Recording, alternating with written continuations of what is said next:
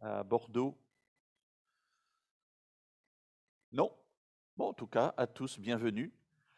Depuis ce matin, nous avons tout un sujet d'étude qui est celui de ce fameux chapitre 6 du livre du Deutéronome, qui parle effectivement de la vie avec Dieu, et cela a été souligné à plusieurs reprises, que la vie avec Dieu n'est pas une vie un jour sur sept. Nous sommes adventistes du septième jour, en tout cas dans cette communauté, mais ça ne veut pas dire que les six autres jours on fait ce qu'on veut. Nous sommes tous croyants et nous, vivons avec Dieu tous les jours de la semaine, même si nous réservons le septième pour cet usage particulier de nos retrouvailles toutes spéciales avec Dieu et avec ceux que nous aimons. Alors, euh, c'est aussi le premier jour des vacances scolaires. Heureux enfants. Allez, profitez bien.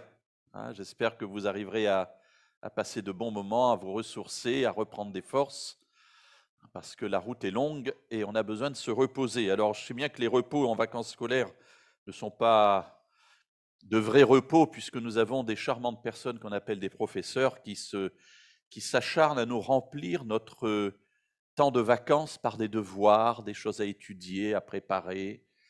Mais voilà, essayez de trouver l'équilibre en tout cas et faites-vous du bien avec cela. Alors la lettre aux Romains passe pour être un traité de théologie difficile à comprendre, avec des passages compliqués, et c'est vrai, parfois il y a des passages qui sont un peu compliqués dans la lettre de Paul aux Romains qui reste une lettre magnifique. J'espère qu'un jour on aura l'occasion de l'étudier ensemble dans son entier. Et ce chapitre 12 se trouve après le chapitre 11. ça c'est une nouvelle.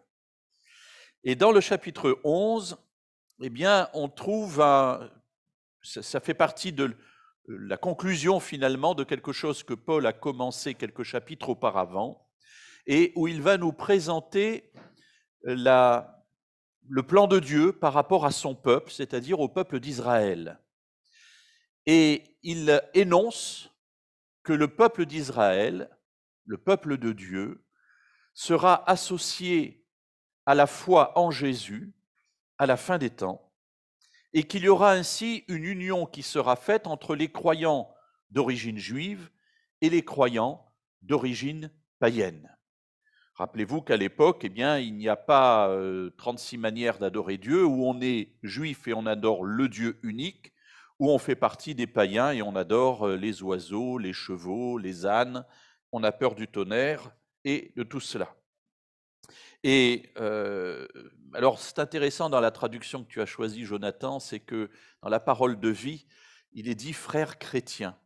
Alors, c'est un peu un anachronisme, hein, parce que à l'époque, euh, l'apôtre Paul s'adresse aux croyants tant d'origine juive que d'origine païenne, mais qui adorent le Dieu d'Abraham, d'Isaac et de Jacob. N'oubliez pas que le Nouveau Testament n'est pas encore écrit, qu'on est en train à peu de l'écrire au travers de ces lettres.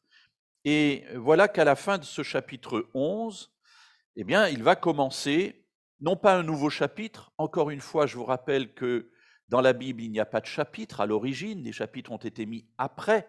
Paul écrit une lettre, et dans vos lettres, vous ne mettez pas chapitre 1, chapitre 2, chapitre 3, hein, enfin j'espère, sinon c'est un peu bizarre à lire, mais vous écrivez, et le début du chapitre 12 au verset 1 nous dit, je vous exhorte donc, et ce donc renvoie à ce qu'il y a avant, c'est-à-dire ce désir que Dieu a de réunir en un seul peuple les croyants d'origine juive et les croyants d'origine païenne. Et il dit, voilà comment faire. Le chapitre 12, c'est une j'allais dire, un traité de vie pratique. La théologie, d'ailleurs, ne devrait jamais être une théologie de la tête, mais devrait être une théologie des actes, c'est-à-dire une connaissance de Dieu qui aboutisse à une vie pratique. Parce que si notre connaissance de Dieu ne reste que dans la tête, eh bien, elle ne sert à rien. Connaître la Bible, pourquoi pas, mais la vivre, beaucoup mieux. Alors, je vous exhorte donc, voilà, c'est Paul qui commence à, expliquer comment est-ce qu'il envisage cette vie avec Dieu. Tout ce qui va suivre découle de ce qu'il vient d'être dit. Quel est le plan de Dieu? Réunir en un seul peuple, encore une fois, les croyants d'origine païenne et les croyants, d'origine juive. Et cela, il n'y a que Dieu qui peut le faire. Alors le verset 1 nous exhorte à nous offrir comme un sacrifice vivant. Quels sont ceux qui ont envie de se sacrifier? Levez la main. Ah, pas un mot facile, hein, ça quand même. Hein. S'offrir comme un sacrifice. L'autel, il est où? Ah. Allongé. Alors ici, c'est un, une idée qui est malgré tout une idée très biblique. La Bible est remplie de rites sacrificiels. Le sacrifice, c'est ce qui permet d'être en relation avec Dieu. Et ici, euh, si on voulait traduire ce mot grec en un mot hébreu, on utiliserait le mot korban, c'est-à-dire quelque chose qui est donné entièrement à Dieu. Vous offrir comme un sacrifice vivant. Ce qui sera, dit Paul, un culte raisonnable, un culte agréable. Bon, peut-être un peu compliqué tout ça. On va voir. Peut-être qu'on pourrait traduire ça autrement. Seigneur, j'aimerais te donner ma vie.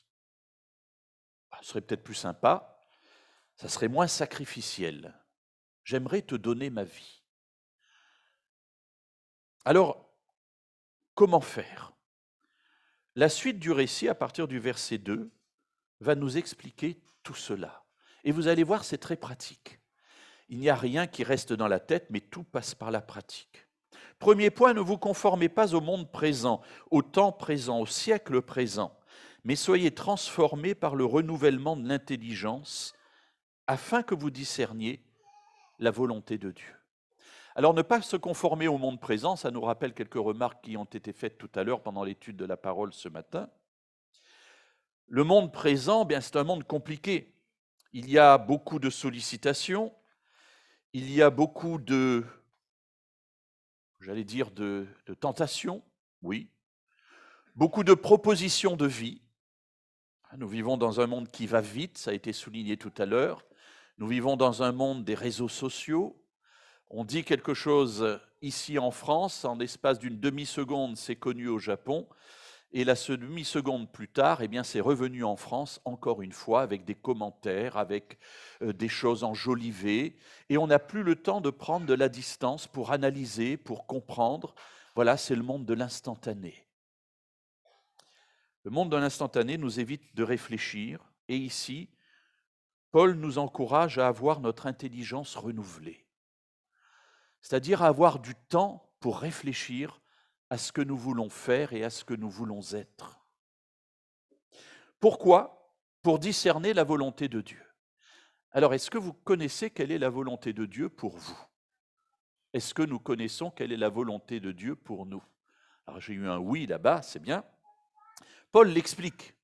Il le dit très, simplement à la fin du verset 2, ce qui est bon, agréable et parfait. Alors, deuxième question, quels sont ceux qui ont envie de vivre des choses bonnes, agréables et parfaites? Vous pouvez lever la main. Un peu plus. Bon, pas tout le monde. Bon.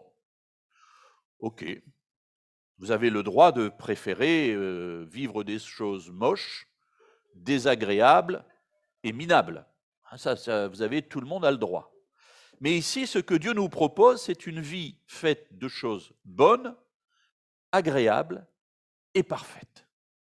Voilà le plan de Dieu. Alors c'est intéressant parce que euh, être euh, accepter de changer pour être différent, faut-il vivre cette différence pour aller vers quelque chose de mieux? Parce que si c'est pour perdre quelque chose et pour aller vers du moins bien, ça n'a aucun intérêt. Il faut donc avoir la capacité d'analyser notre vie, de se dire qu'est-ce que je vis en ce moment? Est-ce que ce que je vis est tellement bon que je n'ai pas envie d'essayer quelque chose que Dieu voudrait me donner. Alors, est-ce que la volonté de Dieu, c'est observer les commandements? Remarquez, ce n'est pas ce qui est marqué ici. Est-ce que la volonté de Dieu, c'est euh, que je ne mange pas de cochon et que je ne boive pas d'alcool? Est-ce que la volonté de Dieu, c'est de ne pas avoir de relation avant le mariage? Toutes ces choses sont inscrites dans la Bible. Je n'ai pas de problème avec ça.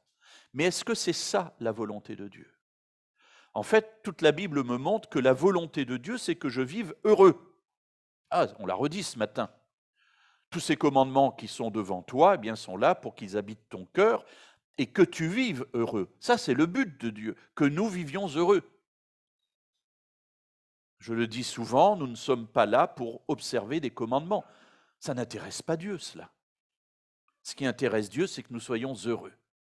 Alors, on a parlé de voiture tout à l'heure. Wendy nous a parlé de voiture. Alors, je ne sais pas, quelle, quelle, c'est une voiture euh, à essence, diesel? Alors, euh, on sort des questions euh, diesel. Voilà, on n'a rien entendu. C'est une voiture qui marche avec un produit bizarre. Et tu vas mettre quoi dans ta voiture, du coup, comme... Oui, tu vas mettre du diesel. Pourquoi? Oui, mais enfin, ça coûte quand même de l'argent. Tu pourrais mettre des choses qui coûtent moins cher. Tu pourrais mettre du gaz. Ça va abîmer la voiture. Bon, Dieu fait pareil avec nous. Dieu nous donne des conseils parce qu'il sait comment nous sommes faits, il sait ce dont nous avons besoin, et les conseils qu'il nous donne et qu'il nous demande de suivre sont là pour que nous puissions vivre heureux. Ce n'est pas pour nous embêter. Ce n'est pas parce qu'il a envie que nous observions des commandements. C'est tout simplement parce qu'il veut que nous puissions bien vivre dans le véhicule que nous sommes. C'est à ça que ça sert les lois de Dieu. Ça ne sert pas à autre chose. Mais c'est beaucoup. C'est beaucoup parce que quand je vis ce que Dieu me propose, eh bien je vis heureux. Alors bon, revoyons ce passage. Continuons à partir du verset 3. Alors le verset 3, je vais vous lire une autre version, d'ailleurs c'est celle qui a été lue dans la parole de vie, que j'ai trouvée très intéressante. Dieu m'a donné gratuitement ses bienfaits, je peux donc dire à chacun de vous, ne vous croyez pas plus important que vous n'êtes, mais que chacun se juge comme il est selon la mesure de foi que Dieu lui a donnée en partage.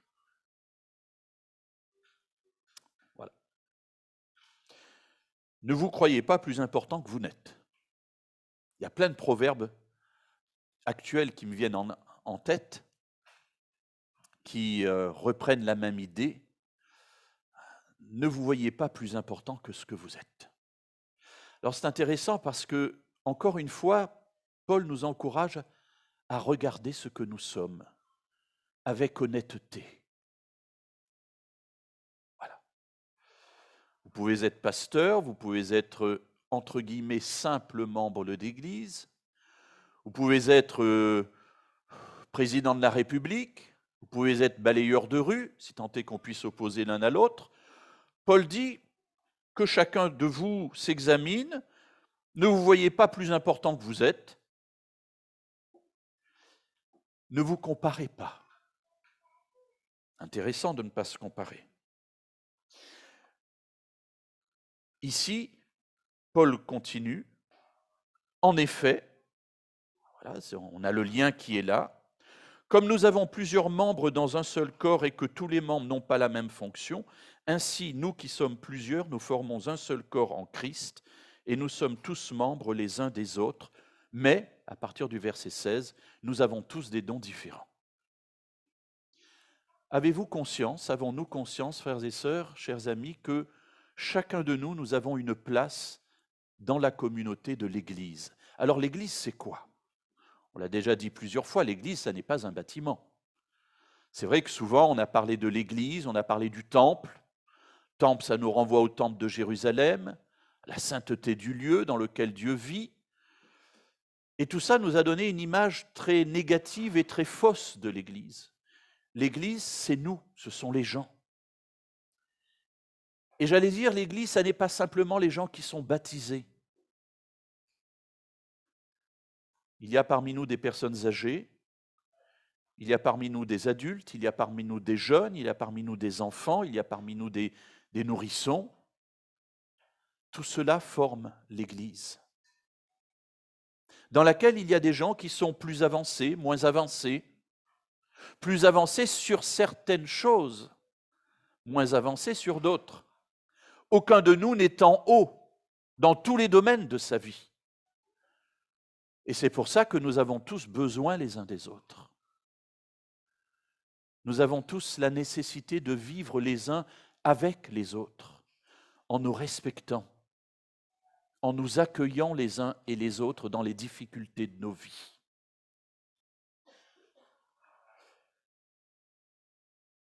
L'Église est un lieu qui devrait être un lieu de liberté de parole et de vie. Alors c'est très intéressant cette idée parce que souvent dans l'Église, on ne partage pas avec tout le monde ce que nous vivons de manière intime. Et vous savez pourquoi? Souvent parce qu'on a peur d'être jugé ou on a peur d'être repris.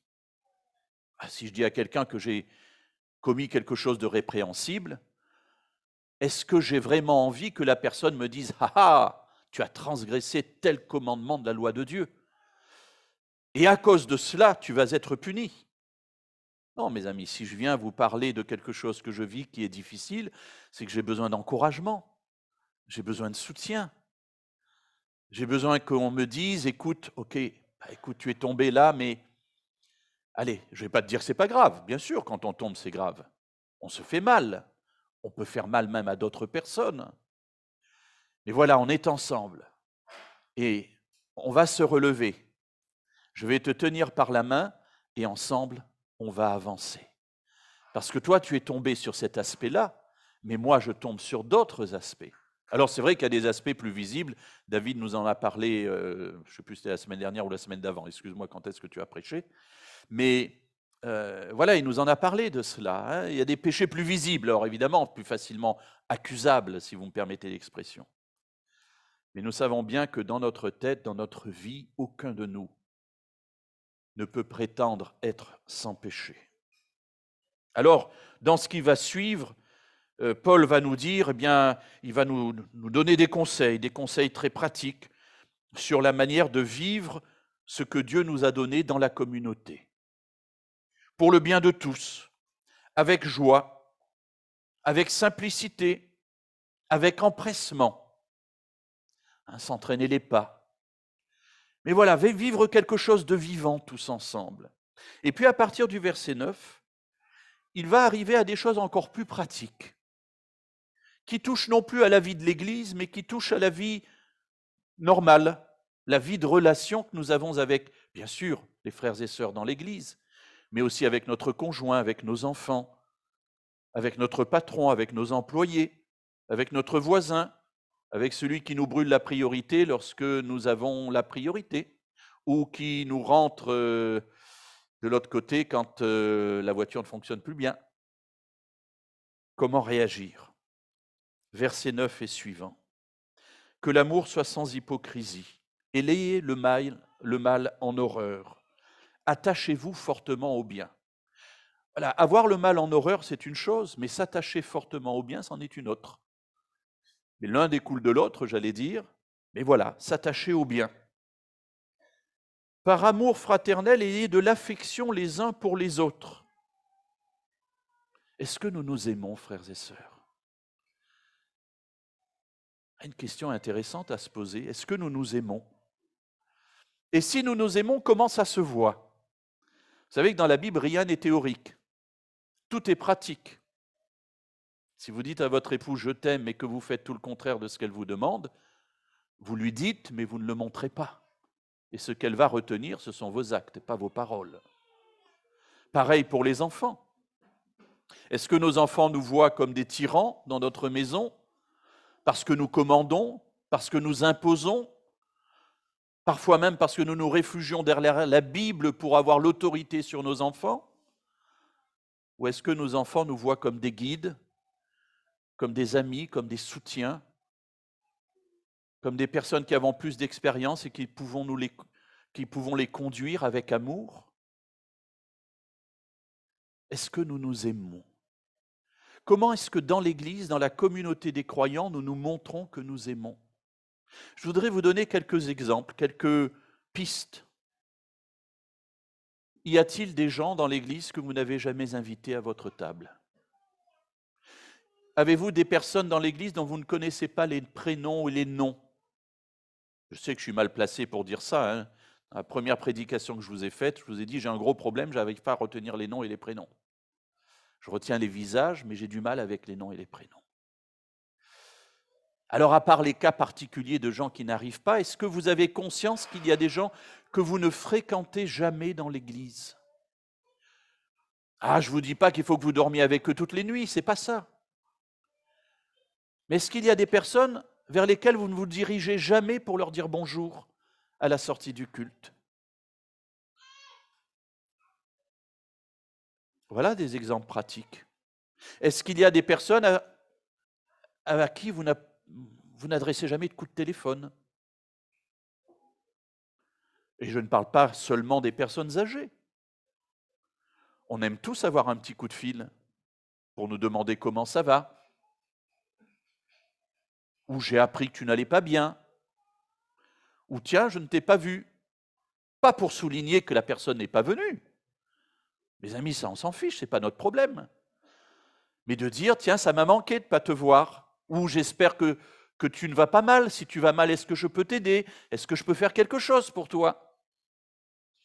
Des choses très pratiques, très simples. Est-ce que nous avons pris le temps depuis le début de l'année de téléphoner à un ou deux étudiants? Pas à tout le monde, on ne peut pas téléphoner à tout le monde peut-être.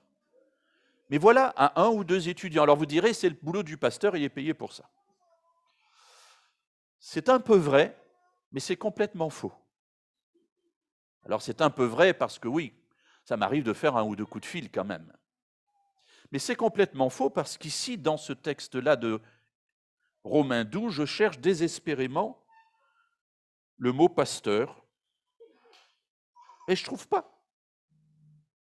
Ça s'adresse à tout le monde. Ça ne s'adresse pas aux anciens non plus, ni uniquement aux diacres et diaconesses, ni à ceux qui ont une responsabilité particulière, mais ça s'adresse à tout le monde. Je vous exhorte donc, frères chrétiens, hein, frères et sœurs chrétiens d'ailleurs, je a marqué les sœurs aussi. Voilà, on ajoute des petites choses dans le texte pour le rendre plus fluide, plus compréhensible, plus actuel, et je crois qu'effectivement c'est bien de le dire, mais ça s'adresse à tout le monde, mes amis.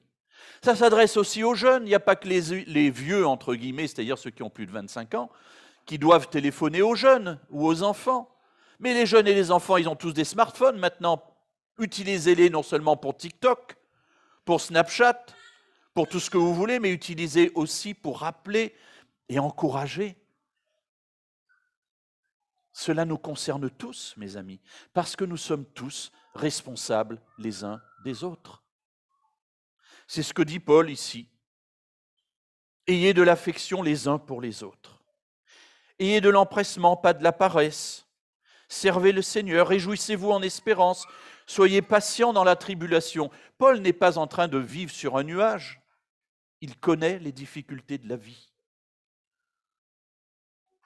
Et c'est justement parce que la vie est difficile que nous avons besoin d'un lieu où nous sommes en sécurité, où nous sommes écoutés, où nous pouvons parler, où nous pouvons nous accepter, nous recevoir tels que nous sommes, où l'on peut parler des difficultés qu'on a vécues dans la semaine sans être jugé, des problèmes que nous avons dans notre propre vie, sans tomber toujours sur quelqu'un qui est là pour nous donner de bons conseils, mais simplement qui écoute, qui nous tient par les bras et éventuellement qui prie avec nous. Je n'ai pas de solution pour toi, je suis désolé mais on, va prier ensemble. Et puis, je, je vais essayer toute la semaine de penser à toi et de prier pour toi. Mes amis, quel soutien de savoir qu'on prie pour nous. Paul continue. Subvenez aux besoins des saints. Ah, les saints, c'est qui? Les saints, ce n'est pas ceux qui sont arrivés en haut de l'échelle sociale, hein, spirituelle, dernier échelon, juste avant le ciel, pas du tout. Les, saints, dans, la lettre aux Corinthiens, ce sont des gens qui ont une vie tellement bizarre que même chez les païens, on n'en rencontre pas une comme elle. C'est ce que Paul dira aux Corinthiens. Une église dont j'aurais pas aimé être le pasteur. Merci Seigneur, j'en ai eu d'autres où Dieu s'est rappelé à mon bon souvenir en me disant, écoute, puisque tu veux pas aller à Corinthe, je vais t'envoyer à, bip, je vous dis pas où, pour que tu comprennes ce que c'est que de servir. Subvenez aux besoins des saints, tâchez d'exercer l'hospitalité. Tiens, en parlant d'hospitalité, je te spoil un peu une, annonce, hein, euh, David, désolé. Mais Farzaneh a trouvé son visa. Elle a réussi à avoir son visa. Mes amis, c'est une personne qui est arrivée avec sa fille et qui a logé pendant je ne sais plus combien de mois chez euh, Inès et... Ah désolé. Eric, merci. Inès et Eric. Ils ont accueilli ces deux personnes pendant plusieurs mois dans leur maison. Moi, ça me touche énormément cela. Ça me touche énormément. En tant qu'Église, on a voulu continuer à les aider. Et on a fait ce qu'il faut pour que, merci Seigneur, depuis cette semaine, elle sait qu'elle peut rester en France avec sa fille. Exercer l'hospitalité, venir en aide à ceux qui n'ont pas à manger, Adra, voilà quelque chose qui est pratique. Voilà un christianisme de tous les jours. Venir en aide, faire des colis, se lever le matin pour aller chercher les, les aliments. Mes amis, vous voulez vivre un christianisme pratique? Demandez pas à Dieu de vous envoyer en Chine. Il vous enverra jamais en Chine. Mais vous avez des gens juste à côté de chez vous dont vous devez vous occuper, dont nous devons nous occuper. C'est ça, Romains 12. Bénissez ceux qui vous persécutent. Bénissez et ne maudissez pas. C'est difficile, ça. Hein. Enfin, je ne sais pas pour vous. Hein. Pour moi, c'est difficile. Pour moi, c'est difficile parce que quand euh, des gens me persécutent, j'ai tendance à avoir quelque chose qui remonte là d'en bas. Et ce n'est pas la bénédiction qui remonte en premier lieu, hein, je vous le dis tout de suite. Et puis Dieu me dit, attention, allez, fais baisser la pression. Fais baisser la pression. Réjouissez-vous avec ceux qui se réjouissent, pleurez avec ceux qui pleurent. Voyez des choses très simples. On n'est pas ici dans, dans, un traité très compliqué de la vie chrétienne, de la vie spirituelle, de la vie avec Dieu, mais des choses très simples. Quelqu'un rit, mais riez avec lui. Quelqu'un chante des cantiques, chantez avec lui. Quelqu'un pleure, allez, prenez, pleurez avec lui. Accompagnez les gens là où ils se trouvent. Ayez les mêmes sentiments les uns vis-à-vis des autres. N'aspirez pas à ce qui est élevé, mais soyez attirés par ce qui est humble. Alors ça, il faut l'expliquer, les amis, parce que vous savez que dans le protestantisme, on essaie toujours de pousser les gens à faire mieux. Une caractéristique entre les pays d'origine catholique et les pays d'origine protestant. C'est quelque chose d'intéressant au niveau sociologique à étudier. Les protestants ont toujours visé plus haut, parce que la Bible nous appelle toujours, j'allais dire nous impose, elle ne nous impose pas, mais nous appelle toujours à viser plus haut, à vouloir toujours ce qu'il y a de plus grand pour notre vie. Mes amis, et je m'adresse aux jeunes parce que moi, c'est fini, hein, enfin, je. Voilà. Mais les jeunes, ne vous arrêtez jamais d'étudier, ne vous arrêtez jamais de penser que vous pouvez aller encore plus loin. Si vous avez des possibilités, étudiez, grandissez dans ce que vous faites. Soyez des professionnels, soyez des gens en haut, toujours plus haut. Mais mes amis, pas pour écraser les autres, pas pour avoir la gloire de diriger, mais simplement parce que si Dieu vous a donné des capacités, eh bien nous nous devons de les utiliser au mieux. Ne peut pas dire simplement, Seigneur, tu m'as donné 100 et moi j'utilise 50, un temps de temps, ça suffit. Il dira, non, je t'ai donné 100 pour que tu utilises les 100. Pensez à la parabole des talents.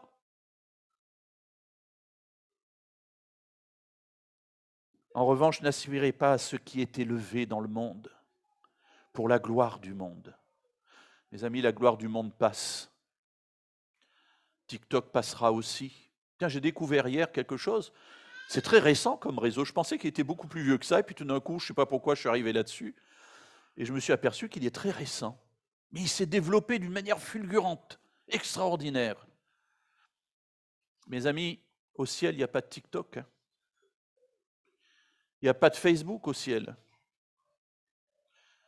Si vous voulez des amis, ce n'est pas en vous faisant des amis simplement comme ça que ça va marcher dans le ciel. Alors utilisez TikTok, utilisez tous les réseaux sociaux, utilisez toutes les technologies qui sont à votre portée, mais ne vous arrêtez pas à cela.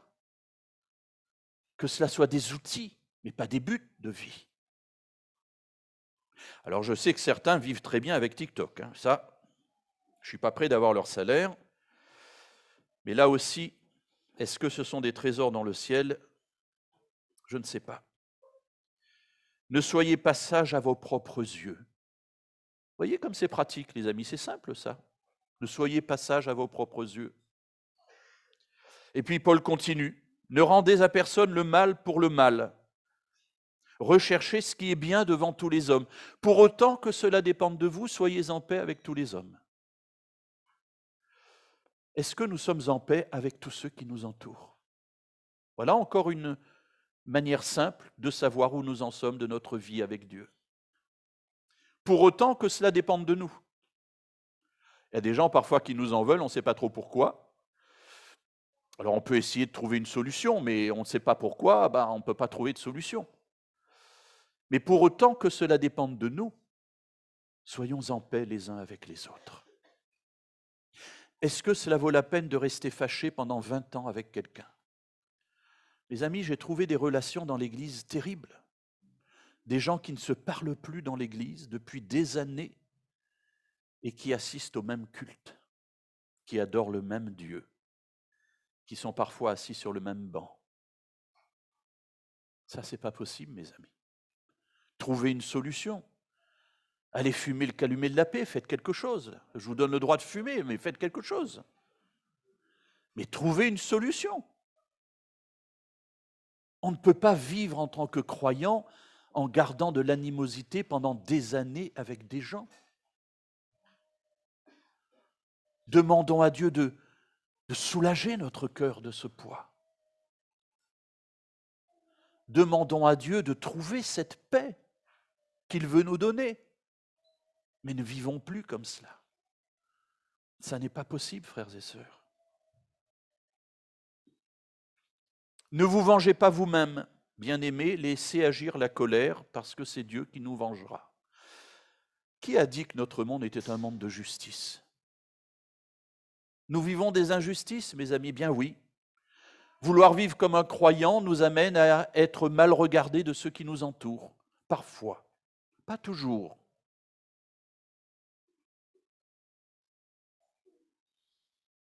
Mes amis, la justice éternelle n'arrivera pas sur la terre, elle arrivera dans la vie éternelle.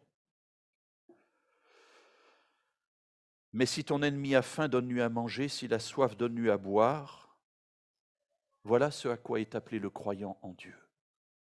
Faire du bien. Et Paul va terminer ce chapitre 12 d'une manière très simple avec un verset qui, pour moi, résume toute la vie spirituelle avec Dieu. C'est un verset très beau que j'aime beaucoup. Ne sois pas vaincu par le mal, mais vainqueur du mal par le bien.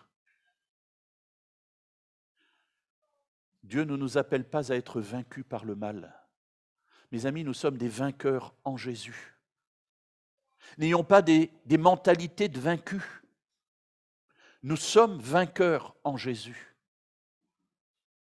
Dans tous nos combats, nous sommes déjà vainqueurs. Je sais que c'est difficile, mes amis, ne croyez pas que j'ai une vie facile et que pour moi, parce que je suis pasteur, tout baigne. J'ai des difficultés dans ma vie personnelle, j'ai des difficultés dans ma vie de couple, j'ai des difficultés dans ma vie avec mes enfants, j'ai des difficultés dans ma vie de pasteur, j'ai des difficultés dans ma vie de relation avec des frères et sœurs. J'ai des difficultés de vie avec mon voisin du dessus.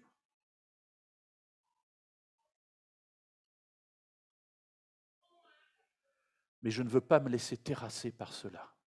Et je ne veux pas que ce soit ces problèmes qui dirigent ma vie. Ne soyez pas terrassés par le mal, mais soyez vainqueurs du mal. Et le moyen nous est donné par le bien. Seul vivre avec Dieu nous permet de dépasser tout cela. Alors je voudrais juste terminer. Comment faire pour vivre un tel changement Mes amis, il n'y a, qu'un seul moyen. J'ai déjà prêché là-dessus plusieurs fois.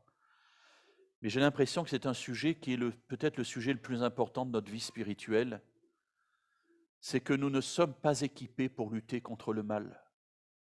Je l'ai dit, je l'ai redit, je veux le dire et le redire, et je le redirai jusqu'à la mort. Nous ne sommes pas équipés pour lutter contre le mal. Nous ne pouvons pas lutter contre le mal. La seule chose que nous pouvons faire, c'est lutter pour être en communion avec Dieu. Et Dieu réalisera en nous ce que nous sommes incapables de faire par nous-mêmes. Alors quelle est la lutte de ma vie? Eh bien, c'est de rester en communion avec Dieu. Pour cela, il y a plein de moyens, bien sûr, lire la Bible, prier, participer à la vie de la communauté. Bien sûr, il y a tout cela.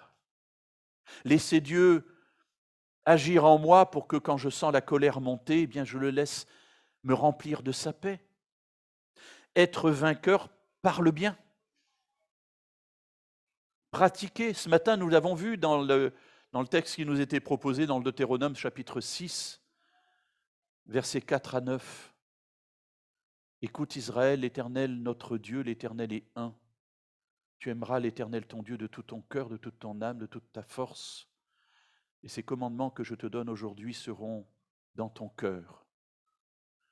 Tu les inculqueras à tes enfants et tu en parleras quand tu te lèveras, quand tu te coucheras, quand tu seras sur le chemin, quand tu seras dans ta maison. Tu les mettras entre tes yeux, sur ton front, et tu les mettras sur ta main. Tu les écriras sur les poteaux de ta maison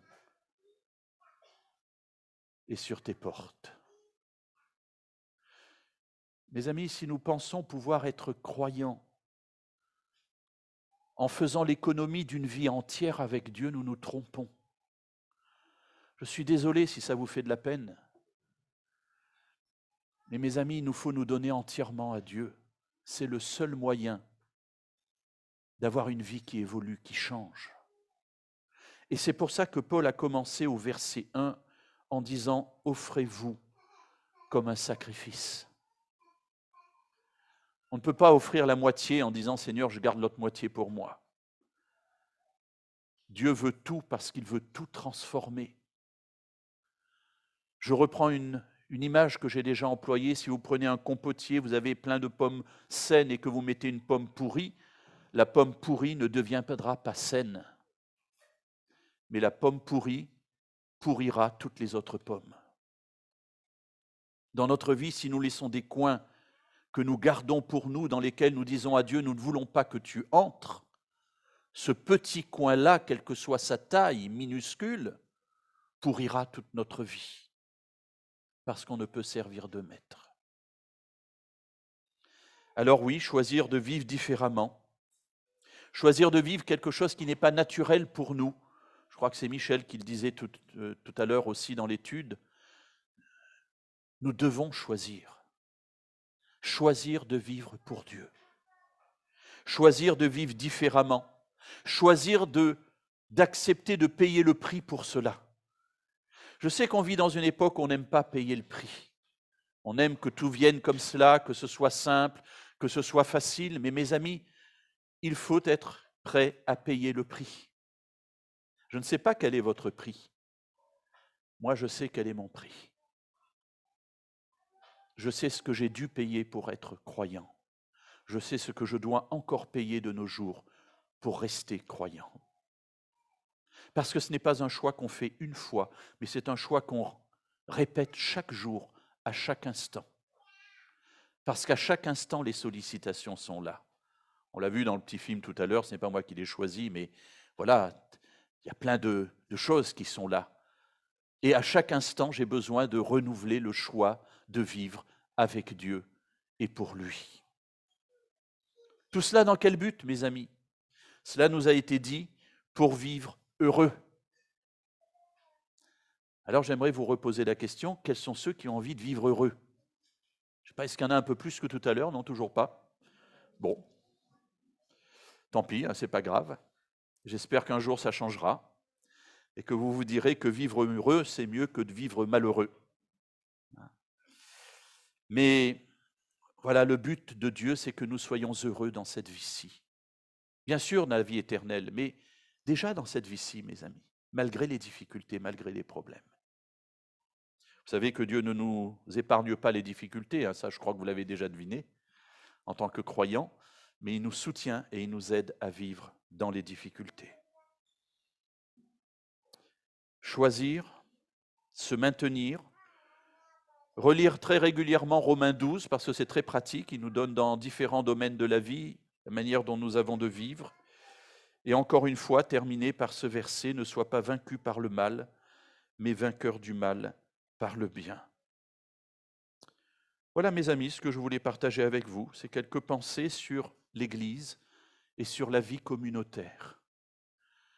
Encore une fois, nous allons peut-être changer de lieu de vie, soit en transformant celui-ci, soit en allant ailleurs. On ne sait pas encore à quelle sauce nous allons être mangés, mais ce n'est pas le lieu qui changera notre vie. Mais nous devons et nous pouvons changer ce qui se passe dans ce lieu si nous acceptons personnellement de changer de vie. Alors, il ne suffit pas d'avoir un écriteau disant ⁇ Moi et ma maison, nous servirons l'Éternel ⁇ mais encore faut-il le mettre en pratique dans notre existence, dans tous les aspects de notre vie. Soyons soucieux les uns des autres, aimons-nous les uns les autres, soyons attentifs aux souffrances des uns des autres, soutenons-nous les uns les autres, appelons-nous, partageons les uns avec les autres les bénédictions que Dieu nous a données. Et ainsi nous témoignerons réellement, sans avoir besoin de parler, que Dieu est vraiment au milieu de nous. Amen.